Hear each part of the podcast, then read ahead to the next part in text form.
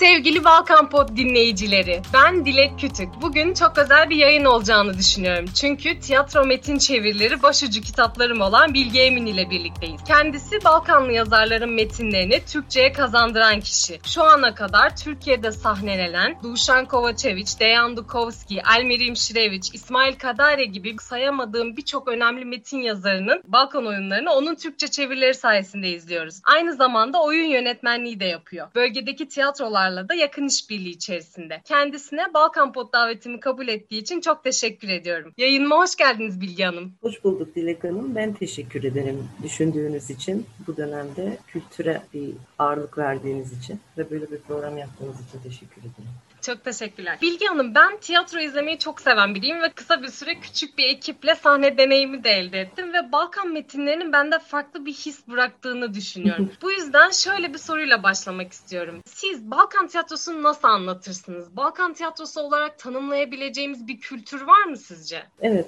çok güzel bir soru. Ee, şimdi öncelikle şundan yola çıkmak istiyorum. Yani tiyatro e, Balkanlarda zaten köklü bir kültür. Yani e, Balkan tiyatrosu dediğimizde e, zaten tiyatro Balkanlara ait bir kültür olduğu için e, Balkan tiyatrosu da e, bu tiyatro kültürü içinde kendi coğrafyası ve dertleriyle yoğrulup ortaya çıkan bir Balkan tiyatrosu diyebiliriz. Çünkü Balkanlarda yani e, genelde ben doğduğumda Yugoslavya'ydı. Şu anda olmayan bir ülke döneminde doğdum. Ve e, tabii dönemlerde fark var ama o e, benim doğduğum dönem ve özellikle ilkokul, orta ve liseye gittiğim dönemler tiyatro e, hayatın bir parçasıydı. Yani kültürüydü ve e, bütün çocuklar tiyatroya giderdi. Yani her hafta sonu biz e, abimle, ailemle tiyatroya giderdik. Hatta oyunları okurduk gitmeden önce. Ondan sonra da evde tartışırdık ya da işte babam e, şu oyun hakkında e, işte hikayesi nedir, şu nedir diye sorardı yani. Bu bir normalleşme ve e, aile kültürünün içinde olan bir şeydi tiyatro ve çok değerli bir şey diye düşünüyorum. Çünkü tiyatro hayatın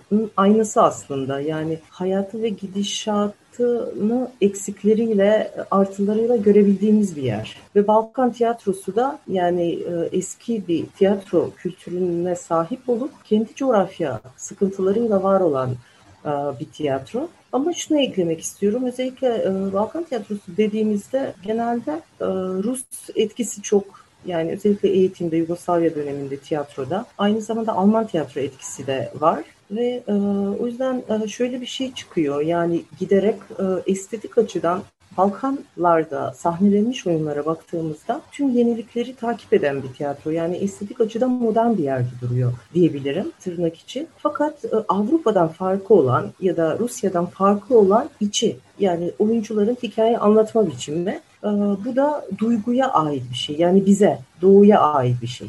Mekanikleşmiş değil hala. Ve Balkanlar coğrafya gibi tiyatrosu da harmanlaşmış. Yani Avrupa yani Doğu ve Batı arasında bir harmanlaşmış bir tiyatro var. Belki de özelliği oradan ayrı bir yerde durabiliyor, ayırabiliyoruz Avrupa Rus tiyatrosundan ya da Türk tiyatrosundan. Peki metinleri seçerken ve bu metinleri çevirirken dikkat ettiğiniz noktaları merak ettim ben. Çünkü çevirilerinizin çoğu hatta hepsi çok ünlü yazarların çevirileri. Yani bir yazarın e, ünlü olması Türkçe'ye çevirmek için sizin için yeterli bir sebep mi? En güzel bir soru bu da. Şimdi sadece yazarın ünlü olması yetmiyor. Bunu öncelikle söyleyeyim. Nedeni e, de e, tabii ki ünlü olan yazar e, zaten o metni hikayeyi çok başarılı ve yerelden evrensele ulaştırmış yazarlar olduğu için genelde denenmiş oluyor ve şey nasıl diyeyim ıskalama şansımız olmuyor. Yani başarı sonucu kesin. Ama ünlü olmayan yazarlar da var. Örnek verebilirim. Almirim Şirreviç yani dünya çapında ünlü olmayan bir yazar. Balkanlarda da öyle Dušan Kovačević ya da Dejan Dukovski ile eşdeğer sayamayız ama e, eserlerini e, eşdeğer sayabiliriz. E, yani o yüzden sadece ünlü değil yani genelde metinleri seçerken benim ön, ilk önce baktığım şey eserin içeriğidir. Yani şöyle e, konusu, hikayesi nedir ve bu konusu, hikayesi e, Türk seyircisine ne veriyor? Yani ne kadar uzak, ne kadar yakın ve e, metin yeni ise bize ne kadar yakın, eski ise metnin güncelliğine bakarım. Bu çok önemli bir şey. Ve asıl en önemlisi bunlardan ben kendi adıma bu metinlerde kendimi buluyor muyum? Yani ilk önce baktığım şey bu. Çünkü ben Balkanlı olarak belli bir dönemi orada yaşadım. Diğer dönemi de Türkiye'den oraya bakarak yaşadığım için yani burayı da yaşayarak iki kültürle harmanlaşmış bir yerde durduğum için yani mutlaka yani bu hayatım boyunca sürecek bir şey. Kendimden bir şey buluyorum. Yaşanmışlık olsun, uzaktan yaşanmışlık olsun ve bu benim için çok değerli bir şey. Ondan sonra ikinci aşamaya geçiyorum. İkinci aşamada da oyunun türüne bakıyorum, uslubuna bakıyorum. Nedeni de biraz modern dramaturjiye yatkınlığım var. Nedeni de o. Çünkü Dušan Kovačević, Dejan Dukovski, Almerin Şirević, İsmail Kadare yani bu saydığımız bütün yazarlar buna örnek. Çünkü modern dramaturji biraz günümüze daha yakın. Anlatım biçimi net yalın oluyor ve e, daha günümüz sorunlarıyla birebir eşdeğer gittiği için e, önemli bir yerde duruyor bu seçimde. Bir de dili de daha çok sahne diline yani günümüz dili kullanılıyor. E, son olarak da e, metni seçerken dikkat ettiğim şey eserin aslında okuyucuya ve seyirciye nasıl bir etki bırakıyor? Çünkü her e, milletin, her kültürün, her devletin kendine ait sorunları ve yaşanmışlıkları var ve bunlarla buluştuğu yer ve nasıl etki bırakır yani sadece bir şey anlatmak için değil. Yani bize de bir şeyler veriyor mu? Bu üçünü metni seçerken baktığım şeylerdir. Sonra bundan sonra çeviri. Çeviriye geçtiğim zaman da çeviride de tabii e, dikkat ettiğim noktalar fazla.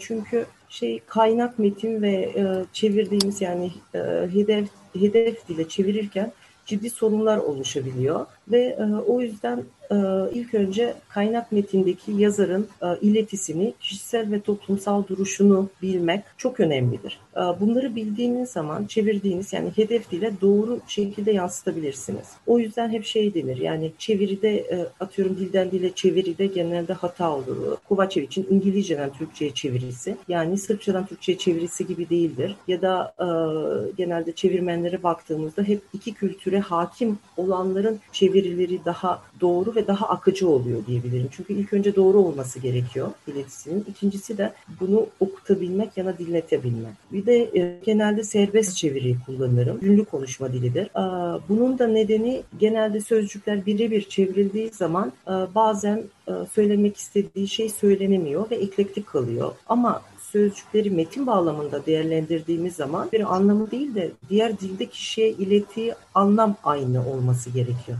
Yani genelde kısacası bu şekilde bir çalışma yapıyorum metin seçerken böyle dikkat ettim. Anlıyorum. Açıkçası merak ettim hani e, çeviri e, aşamasından ve seçim aşamasından bahsettiğiniz için bu zamana kadar yaptığınız yani sizin için çok değerli olan böyle en iyi yaptığım çeviri bu, en iyi yaptığım iş bu, iyi ki bu işi yapmışım dediğiniz bir metin var mı? Yani birbirinden ayırabiliyor musunuz? Çok güzel. Ya şimdi şöyle metinleri tabii ki birbirinden ayıramam. Çünkü bu her yaratıcının yani yönettiğim oyunlar da öyle. Hepsi benim çocuğum ayrı ayrı. Sadece hepsinin serüveni ve hikayesi farklı oluyor e, çevirirken. Ve e, tabii ki e, şu metni iyi çevirdim ya da çevirmedim. Bu da genelde yani buna hakim olan ve bu alanda söz sahibi olanların değerlendirmesi benim için daha önemli. Ama şunu söyleyebilirim yani tabii ki ilk başladığım metinlerle son metinler hiçbir zaman kıyaslanamaz çeviri açısından. Yani bunu kendim de fark ediyorum. Ya, ya şu anda olsa şunu yayınlatmazdım dediğim yani ilk çevirilerimde var. Ama sonunda onlar da benim bir serüvenim, çeviri e, serüvenimde ve yapıldığı dönemle bence güzel kalmaları gerekiyor. Yani o yüzden e, şey ayıramam yani öyle bir metnine çıkaramam. Yani benim dikkat ettiğim bir başka konu da sizin oyunlarınız Türkiye'de çok iyi görüyor. Yani bunu kendi gözlerimle gördüğüm yani gördüğüm şeyi söylüyorum. Küçük alternatif tiyatro salonlarından büyük salonlara kadar Balkan metinleri kapalı gişe oynanıyor. Kapalı gişe sahneleniyor. Sizce bu durum bizim Balkanlara olan ilgimizden mi kaynaklanıyor yoksa başka sebepleri mi var? Ve hani buradan da yola çıkarak sizin biraz Türkiye'deki Balkanlar algısı hakkındaki düşüncelerinizi de merak ediyorum açıkçası. Tabii ki burada da yani birkaç yerden bakabiliriz. Ama e, öncelikle e, asıl sebebinin e, coğrafya olarak benzer duyarlılığa sahip olduğunu düşünüyorum. Yani Balkanlar sonunda ortak bir ta- geçmişe, geçmiş tarihine sahip. E, şu anda da e, benzer sorunlar yaşayan bölgeler. Ama e, bunların e, dışında Balkan metinlerinin gerçekten seyirci tarafından sevilmesinin nedeni hikayelerinin bizlere dokunması yani Türk seyircisine dokunması de e, o hikayeler anlatırken bu Balkanların bir özelliğidir hep en acı durumda gülmek. Yani bu genelde oyunlarda var. Yani başka atıyorum Alman, İngilizlerde, Türk'te genelde tek taraflı gösterirken Balkan metinleri yani en büyük bir dram içinde bile yani gülebildiğimiz ya da şaşırabildiğimiz, yabancılaştığımız noktalar oluyor. Burada işte kara komedi genelde Dušan Kovačev için yazdığı bir tür kara komedi diyebiliriz. Ee, sanırım e, çünkü e, tiyatro algısı çok farklı. Özellikle Türkiye'de genelde yüzde yüz demeyeyim ama yüzde elli diyebilirim. Genelde eğlence yeri olarak bakıldığı için e, bu Türkiye tiyatroya benim gördüğüm bir bakış açısı. Hem tiyatro olarak kendi hikayesini, dramını anlatıp hem de seyirciyi güldürebiliyor. Bu çok güzel bir özellik. Ee, nedeni e, bu. Bir de tekrar başa dönebiliriz. Burada gerçekten seçilen metin, metinlerin çok e, önemi var. Çünkü ben çok Balkan metini okuyorum. Yani onların atıyorum 100 metin arasında bir taneyi seçiyorum okuduklarımdan. Yani gerçekten çeviri burada hiç dinlenemeyecek metinler de mevcut. Yani mevcut değil değil çünkü Balkanlar takip ettiği için atıyorum postmodern oyunlar da var modern oyunlarda var sadece yazılı. Biraz da galiba çevirmenin seçimine de bağlı burayı çok iyi bilmesi. Ee, çünkü benim çevirilerim dışında da Balkan oyunları oynuyor. Yani onlarda da başarı elde ediliyor diyebilirim. Yani belki yüzde yüz değil ama başarı elde. O yüzden biraz da seçim buraya giriyor. Ee, bir şey de sormak istiyorum. Şimdi siz bölge mes- bölge meselelerini de takip ediyorsunuz ve Balkanlarda gidip geliyorsunuz. Zaten oralısınız. Balkanlarda bugün güncel olarak tiyatroya konu olacak, sizi düşündüren e, hangi kaygılar veya malzemeler var? Yani güncel meseleleriyle bölgeyi nasıl görüyorsunuz? Nasıl değerlendiriyorsunuz? Bölgenin geleceği sizi endişelendiriyor mu? Hani bu konuda kısaca görüşlerinizi alırsam biraz siyasete kaçacak ama hani merak evet. ediyorum açıkçası. Ya maalesef Balkanlar hep barut fıçısı dediğimiz bir tabirle yüzyıllardır yaşayan bir bölge ve belki de zenginliğin de o yüzden sanat açısından. Fakat e, şu anda yani tamamen yaşadığı ciddi e, yani Türkiye'ye benzer bir sorun var. O da işsizlik ve ekonomik krizler. Yani emeğinin karşılığı alınmaması, eğitimin yeterli olmaması ve maalesef bu işsizliğin aile trajedilerine dönüşmesi, intiharların artması, yani asıl sorun bu. Zaten Yugoslavya parçalandıktan sonra süren bir süreç bu. 92'den beri yani süren bir süreç. Tabii ki son yıllarda biraz ekonomi daha düzeldi ama ne kadar düzelebilir? Ee, ve gençler e, herkes dışarı kaçmaya e, çalışıyor. Yani kaçmaya çalışıyor da demeyeyim buna. Ya böyle eğitiliyor artık. Ya nereye gidebilirim? Bu normalleşmiş bir durum oluyor.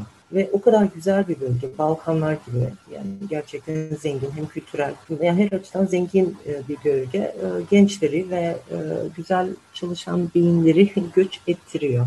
Yani göç, işsizlik ciddi bir sorun. Milliyetçilik her zaman bir sorun olduğu bölgede. Bu da empoze edilen bir durum aslında. Halk arasında o da Balkanların absürdü. Halk arasında herkes güzel yaşar ama küçük bir sorun da milliyetçiliğin en yükseğini ya da büyüğünü görürsünüz o bölgelerde.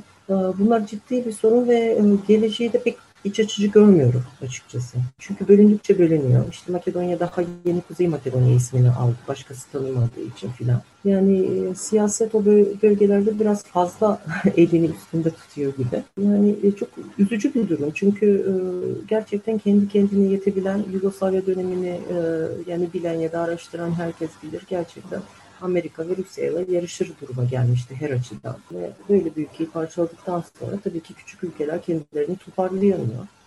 Toparlamaya da izin verilmiyor diyebilirim yani. Peki son olarak bu e, yakın zamanda hazırlamayı düşündüğünüz ya da şu an çevirisini yaptığınız bir oyun var mı bilmediğimiz ve müjdelemek istediğiniz? Mesela daha yeni bitirdim bir çeviri.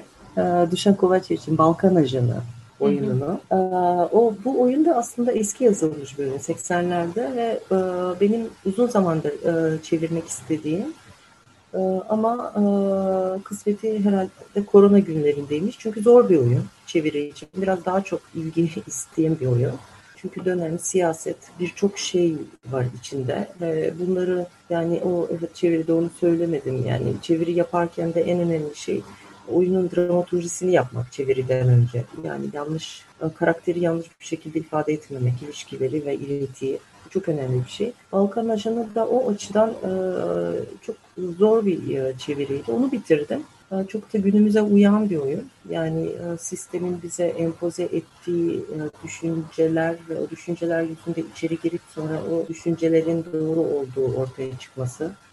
yani e, kara komedi ve bunu çevirdim. Yani şu anda e, şunu çevireceğim diye bir şey e, yok ama okumalarımı yapıyorum. Bir de özel tiyatrola görüşmelerim var.